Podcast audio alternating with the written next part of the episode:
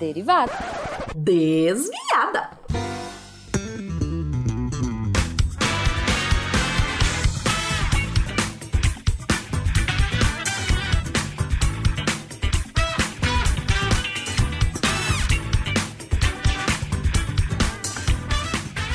Bom horário, pessoal! Aqui é a Debbie Cabral, a guardiã do portal! E atualmente a desviada responsável pela leitura de e-mails e comentários nos posts. Vamos para os comentários do SciCast? Cast 428 Covid-19 e as vacinas no Brasil. Ricardo Gomes comenta: Muito obrigado por mais esse serviço de utilidade pública em forma de podcast. Foi brevemente mencionada a ferramenta de CRISPR. Uh, indico um episódio sobre. Indico um episódio do Biologia in Situ podcast, em que a dupla dinâmica Cris e Thaís falam ma fala mais aprofundadamente sobre esse assunto, inclusive estimando quão longe ou perto estamos da realidade de Gataca. Obrigada pela dica, Ricardo, e claro que a maravilhosa dupla Cris e Thaís, sempre muito maravilhosa, vale muito a pena, com certeza. Mar Carvalho comentou. Desde que começou a pandemia, minha mãe conversa com minha vizinha, que é analfabeta. E quando fica com uma dúvida, a, as pessoas não têm paciência para explicar. Sempre que aparece o presidente falando uma coisa e depois o cientista lá diz que tá errado, minha mãe é que é a checagem de fatos dela. Explicar para alguém que não terminou o fundamental que vacina não muda o DNA por mensagem de áudio é complicado. Fico feliz que ela confie na gente para perguntar as coisas, que use máscara, esteja de quarentena e que tomará vacina. Mas queria que ela conseguisse entender a real importância disso. Desculpem o desabafo, parabéns pelo trabalho. PS, não sabia sobre a história do termômetro na cabeça que dá câncer. Pensei que tanto fazia pulso ou testa. Pergunta rápida. Alguém comentou que altos índices de cortisol podem diminuir a imunidade. Existe algum estudo que indica menos eficácia de vacina em pessoas com transtornos mentais graves? Ou estou viajando? Aí, perguntei eu para nossa maravilhinda Thaís.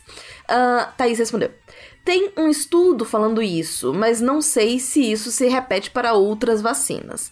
A hipótese faz sentido demais, mas ainda não temos dados suficientes para falar com certeza.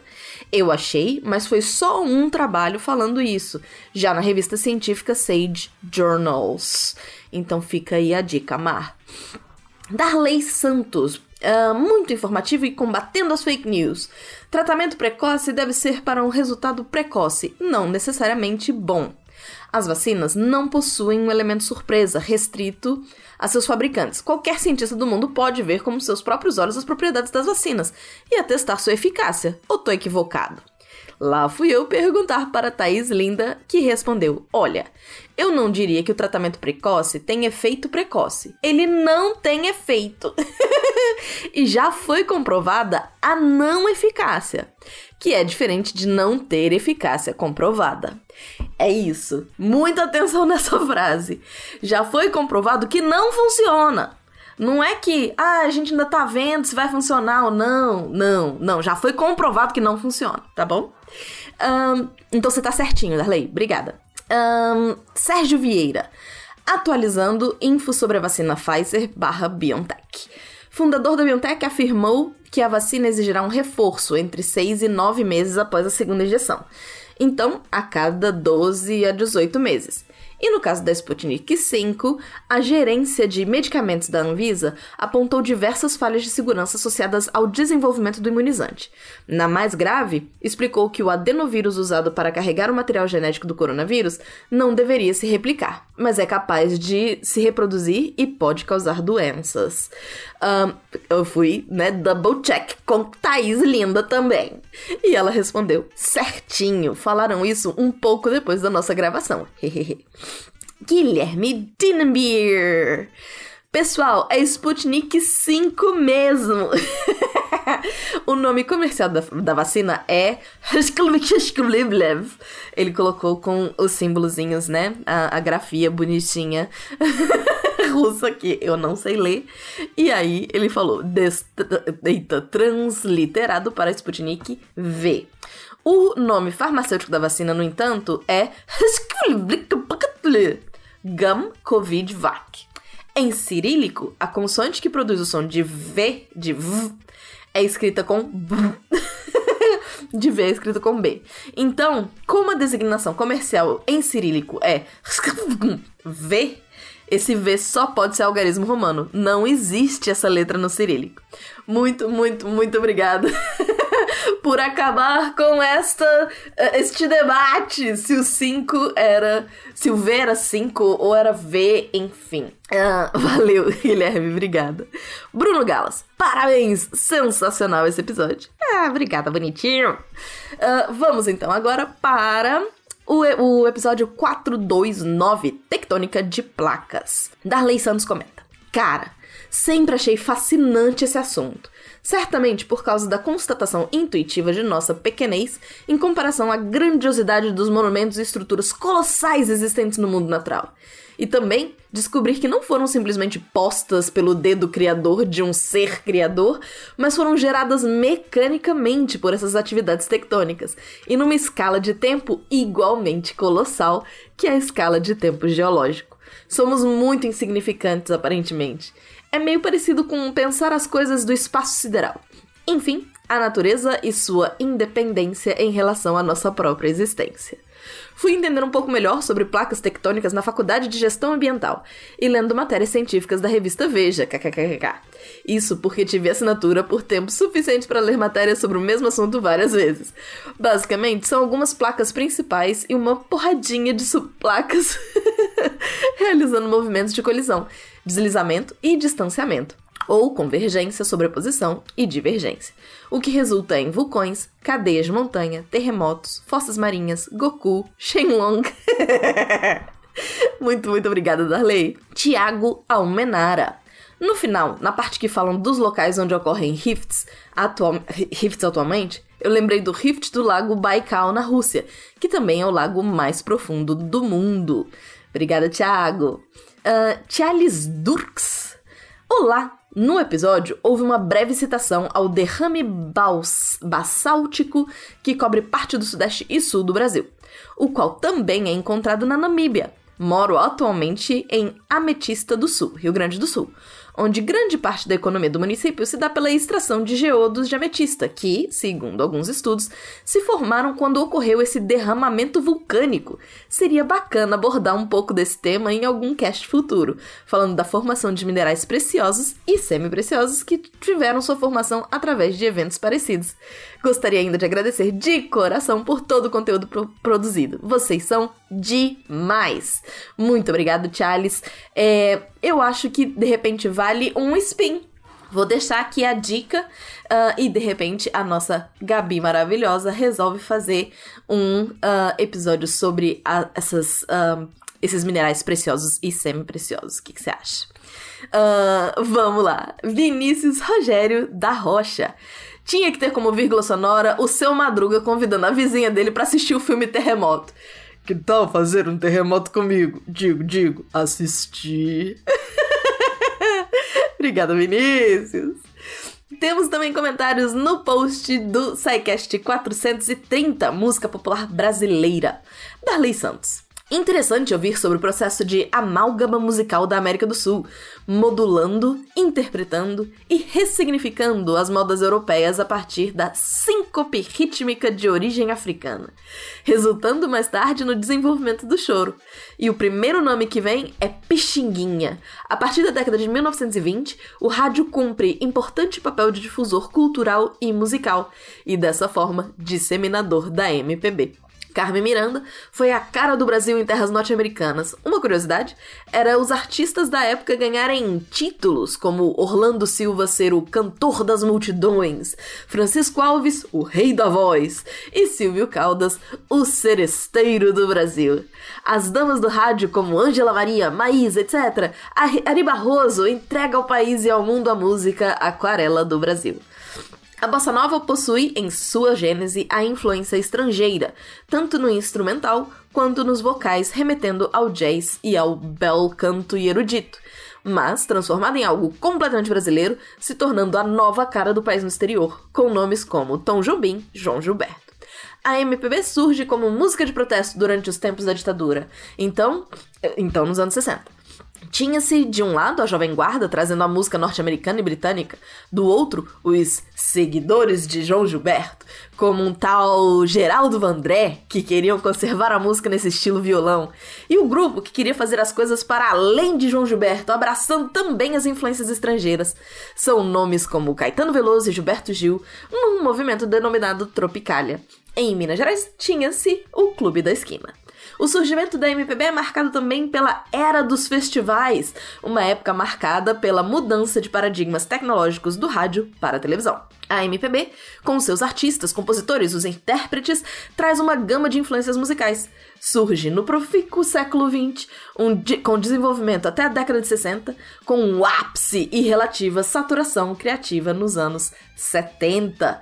Muito obrigada pelo resumão, Darley. Gente, eu tô simplesmente apaixonada por esse cast. Eu sou suspeita, falei lá no Twitter que me aqueceu o coração poder ouvir sobre música do meu país estando tão longe e num momento que tá tão difícil. Bom, vamos continuar. Eduardo Costa Ribeiro. Muito bom o episódio. Acredito que vale a pena reforçar o ponto de que popular vem do fato, vem de fato, eita, tem de fato relação direta com o estabelecimento da música fonográfica. Nossa grande música brasileira era um produto pensado para ser vendido para as massas populacionais, que acabou virando um mecanismo de resistência. E que bom! Vida longa, deviantes! Muito obrigada, Eduardo. É, e teve comentário também do Fábio Pérez. Bacana! Nossa música realmente é um assunto apaixonante. Falando em Chico Buarque, só queria manifestar minha música favorita dele, Construção. Repararam que todos os versos das primeiras nove estrofes terminam com proparoxítonas? Acho mágico o que ele faz com nossa língua nessa música. Acho que cabia até um cast sobre português. Parabéns a todos os participantes e editores. Ficou muito bom esse cast e vou dizer uma coisa, Fábio. Eu não. Eu. eu, eu, eu... Quando você falou num cast sobre português, fiquei eu aqui já pensando, né? Acho que valeria muito a gente fazer uma análise de música, né? Eu tô pensando se, vai, se, se teria material pra gente fazer um cast inteiro, sem ficar fazendo música por música, enfim. Mas vou pensar no assunto, senão sai um spin aí daqui a pouco, beleza? Uh, vamos pro Speed Notícias! Spin 1261 Genes para a produção de venenos orais em humanos da Nanaka. Mar Carvalho comenta: Para isso ser adaptativo, o veneno humano não poderia prejudicar outros seres, outros seres humanos, certo? Senão, como vai ter beijo na boca? É uma etapa importante do nosso processo reprodutivo. Adorei! E a nossa Nanaka maravilhosa responde: hahaha, bem observado, tem que se adaptar. Spin 1262, o desastre brasileiro nas pandemias, na pandemia e o apagão estatístico do Tiago Brandão. Ti maravilhindo. Mar Carvalho também comenta: Não sei se conseguiria fazer um spin sobre isso com essa voz calma, sem xingamentos ou palavrões. Vou dizer que Tiago é algo, né? Incrível. Spin 1263 Avanços científicos na interface cérebro-máquina do Pedro Ivo. Mar Carvalho comenta: Esse spin me fez pensar que um futuro que o futuro parece ótimo. Spin 1264 Urubus do campo à cidade da Flavinha Ward Maravilhinda. Tiago Almeida comenta: Flavinha, obrigada pela citação. Obrigado pela citação. Então, tem uma hipótese sobre as pessoas verem as carcaças e os urubus não pousarem sobre elas. Provavelmente a carcaça ainda não ter passado da fase gasosa. Os urubus, apesar de serem aves de rapina, não têm bicos potentes para rasgar o couro, principalmente de grandes mamíferos como bois e cavalos. Tenta observar se as carcaças que os urubus não atacaram ainda não são recentes. Uh, valeu, hein, Thiago? Achei essa observação maravilhosa. Uh, Spin 1269, máscaras e exercício físico do nosso Yuri Motoyama maravilhoso. Mar Carvalho uh, pergunta: Empurrando uns móveis dentro de casa e uns tapetinhos não vai precisar de máscara. Um ginásio grande de uns 30 por 15 metros pode ser considerado lugar aberto? Yuri responde: Oi, eu também estou me organizando muito bem treinando dentro do meu apartamento do jeitinho que você falou. Agora, sobre a sua pergunta, se o ginásio for semelhante àqueles onde praticam competições, eles têm um sistema bom de ventilação. Isso seria mais seguro, mas teoricamente ainda não seria um lugar aberto. Spin 1270. Qual a vantagem de desenvolvimento, de desenvolvermos um cimento que conduz eletricidade? Do Matheus Berlandi. Eric Blois, acho que é assim que pronuncia o nome dele, uh, pergunta: Bem engenhoso esse povo do MIT, hein? Depois de ouvir esse spin e ler as referências, fiquei pensando: esse cimento pode ser usado na impressão 3D de edificações? Aumentando o teor de nanotubos de carbono na mistura, seria possível substituir fios elétricos pelo cimento para uso em atividades que requerem baixa potência? Se sim, seria isso capaz de reduzir a necessidade de mão de obra e quebradeira de paredes para realizar instalações elétricas? Mesmo que isso não seja possível, ter prédios como grandes baterias de aquecimento mais eficiente já é bem interessante. Perguntei eu, per quer dizer, perguntei. Matheus Maravilhindo respondeu: Olha, acho complicado que isso substituísse uma fiação. Não só pela questão da tecnologia, mas a questão financeira pesaria. Uma mudança tão forte assim no paradigma dos métodos construtivos modernos, inclusive saiu um ótimo sidecast recentemente sobre isso, recomendo, afetaria as indústrias em nível global. Acho que esse seria talvez o maior empecilho. Na questão tecnológica, você ainda teria um rendimento baixo desse, dessa corrente. Para maximizar a transmissão, você teria que tentar reduzir o efeito Joule ao máximo, perdendo assim um dos grandes efeitos desse tipo de material. Josué pergunta: Imaginando aqui se eu pudesse configurar barra criar a direção barra profundidade ma magneticamente dos fios invisíveis? E Mateus responde: É um pouco complicado, porque na mistura da base do concreto, você não tem direções preferenciais. Fora que você teria que reduzir muito a viscosidade desse concreto para que o carbono pudesse se mover dentro do concreto com essa liberdade de movimentos. Não só não só isso, como mesmo do, dourados esses desafios, ainda teria a questão de que você provavelmente só conseguiria alinhar um fio por seção de parede. O carbono, na forma de negro de fumo, só tem uma direção magnética principal. Todas as partículas iam ser igualmente afetadas pelo campo e não seria possível separar esses fios. Se vocês gostaram desse spin de notícia do Matheus Berlandi, vou dizer, Pesquisem os textos dele no Deviante. Os textos do Mateus são incríveis, curiosíssimos, além de muito divertidos. E ele fala sempre dessa questão de materiais estranhos. ele vai me matar se ele estiver ouvindo, chamando as coisas de material estranho. Mas são muito bons os textos, vale a pena. Uh, Spin 1271, Redes Neurais Inteligentes e Chips Seguros, do Fábio Ferreira. Mar Carvalho pergunta: como se tira o, os preconceitos de uma rede neural? O que é preciso fazer para ela não confundir um negro com um macaco? Resposta do Fábio. A rede neural que apresentei no Spin associa imagens a conceitos. Eles usaram o conteúdo da internet para fazer o aprendizado da rede neural. Então, o que poderia estar acontecendo é ela associar imagens de negros a conceitos relacionados a macaco ou vice-versa provavelmente devido ao conteúdo que foi enviado a ela. Nesse sentido, o que pode ser modificado é a filtragem de conteúdo, que pode vir a ser danoso nesse sentido, ou apresentar mais características para que a rede consiga diferenciar os dois. Mas isso não acho que que trataria a causa. O que acho interessante de falar é que, como o conteúdo que ele aprendeu vem da internet, devemos pensar em que tipo de conteúdo estamos fornecendo nela, o que estamos falando, escrevendo, pois, ao meu ver, isso é um reflexo disso. E eu concordo plenamente com o Fábio. É, eu ia. Um, eu pedi né, essa resposta pro Fábio e uh, falei, ah, de repente, se ele não, não tiver com tempo de responder, a minha resposta, mesmo não sabendo especificamente sobre redes neurais, é falar que o preconceito tá no nosso dia a dia, na forma como a gente se expressa, que nem o Fábio colocou aqui. Então, a, forma da gente tirar esse preconceito é, como ele disse, alimentar o, o a inteligência artificial com material que não seja preconceituoso. E aí, para isso, a gente ou vai ter que começar a produzir outras coisas, ou não pode usar a internet como fonte. O que, infelizmente, hoje é a nossa maior fonte de informação que a gente tem acesso que pode facilmente ser uh, alimentar uma dessas inteligências, né? Então a gente tem que estar tá sempre muito atento, inclusive, para perceber como que tudo que a gente está produzindo, lendo, consumindo, tá carregado de um monte de outras coisas, um monte de bias, né? Um monte de uh, vertentes. Então é isso, vamos ficar atentos. Um, Spin 1273. Descobrimos uma nova força fundamental da natureza? Do Felipe Queiroz Lindinho e Pena Maravilhindo. Um, Mar Carvalho pergunta: Por que essas medidas são tão distantes no tempo? A primeira foi em 2001 e só conseguiram a segunda agora. É um evento muito raro. PS. A trilha subindo em cima da voz deles ficou muito bem bom, bom, bom.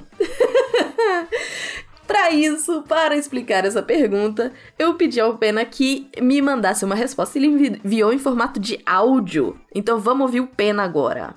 O que acontece é o seguinte, o, o experimento de 2001, ele registrou sim essa anomalia, mas por ser só o primeiro experimento, ainda o desvio, a chance de, de ter um de, de, ter um erro aleatório é, era mais presente e, e, a distância que eles tinham de desvio padrão era 2.8. Então, assim, podia ser várias explicações. A, a questão é, né, era uma única medida, você podia ter várias explicações, desde, desde erro experimental ou desde questões específicas do experimento, certo? Você pode é, montar esses experimentos são muito, é muito difícil, é uma coisa complexa. Então, por que, que não tiveram vários outros na sequência? Porque, porque são coisas que custam muito dinheiro, tem um setup complexo e, e leva anos para você processar esses dados. Só para você ter uma noção, o primeiro, o primeiro foi feito em 2001 e o paper mais preciso que comparou todos os, os resultados e tal saiu em 2004. Então daí já tem uma dimensão. Então aí você sai em 2004 e daí você consegue é, falar, ok, temos aqui esse erro, né, essa diferença do valor teórico. Só que foi um, uma única medida. Então, muita coisa podia ainda estar. Tá. Já era um indício, sim, só que não foi tão alarmante ou tão falado na época. Aliás, foi falado na época dessa questão, só que não ganhou talvez tanta proporção quanto a de hoje por conta desses detalhes que eu falei. Com essa e aí motivou fazer outras medidas e tal. Por que, que não teve outras no meio do caminho? Eu não sei exatamente dizer. É, né, muito difícil ter essa informação. O fato é que talvez, sei lá, tem que ver quem está estudando isso, verba para isso. É, o primeiro usava o Departamento de Energia do, dos Estados Unidos como financiador. Então, enfim, é difícil especular porque que não teve outros no meio do caminho. Mas agora, esse, esse outro resultado que saiu agora em 2021 aí sim é mais um reforço. Então agora, agora sim a gente está falando de um desvio padrão muito alto, porque a chance de aleatoriamente esses dois experimentos darem errado, né, do valor predito tanto, é muito pequena. Então a gente começa a falar, cara, não dá mais para ignorar, entende? Daí o peso é muito maior, porque são dois laboratórios diferentes, com duas medidas feitas em momentos diferentes, com equipamentos diferentes, e as duas meio que concordam entre si e divergem muito do valor teórico. Agora se torna algo muito mais difícil de esconder e a gente precisa de fato falar sobre Kevin. é isso! Espero que a resposta tenha ajudado, Mar. Temos também um comentário nesse mesmo cast do José Hélio. Estava aguardando o assunto sa sair aqui. Já tinha ouvido falar sobre, mas não consigo entender nada das outras fontes. Então espero que agora você tenha entendido e que a explicação extra que eu coloquei aqui do, do Pena também tenha sido útil para você, José Hélio. E finalmente, para terminar, temos um comentário no Spin 1274, Como tornar o plástico mais biodegradável, do Yuri. Mar Carvalho comenta: Eu precisava ouvir uma boa notícia. Parabéns! E com esse comentário pra cima, a gente termina mais um Derivadas. Se você quer entrar em contato com a gente, uh, mas não quer comentar no post, manda e-mail para contato.sicast.com.br. Aqui é a Debbie Cabral, editora guardiã do portal, me despedindo de vocês. Até a próxima!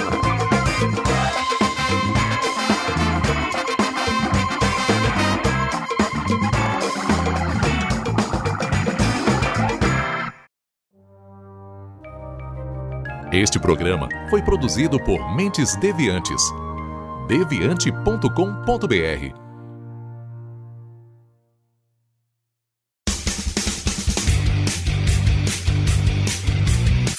Cortes, edição de podcast.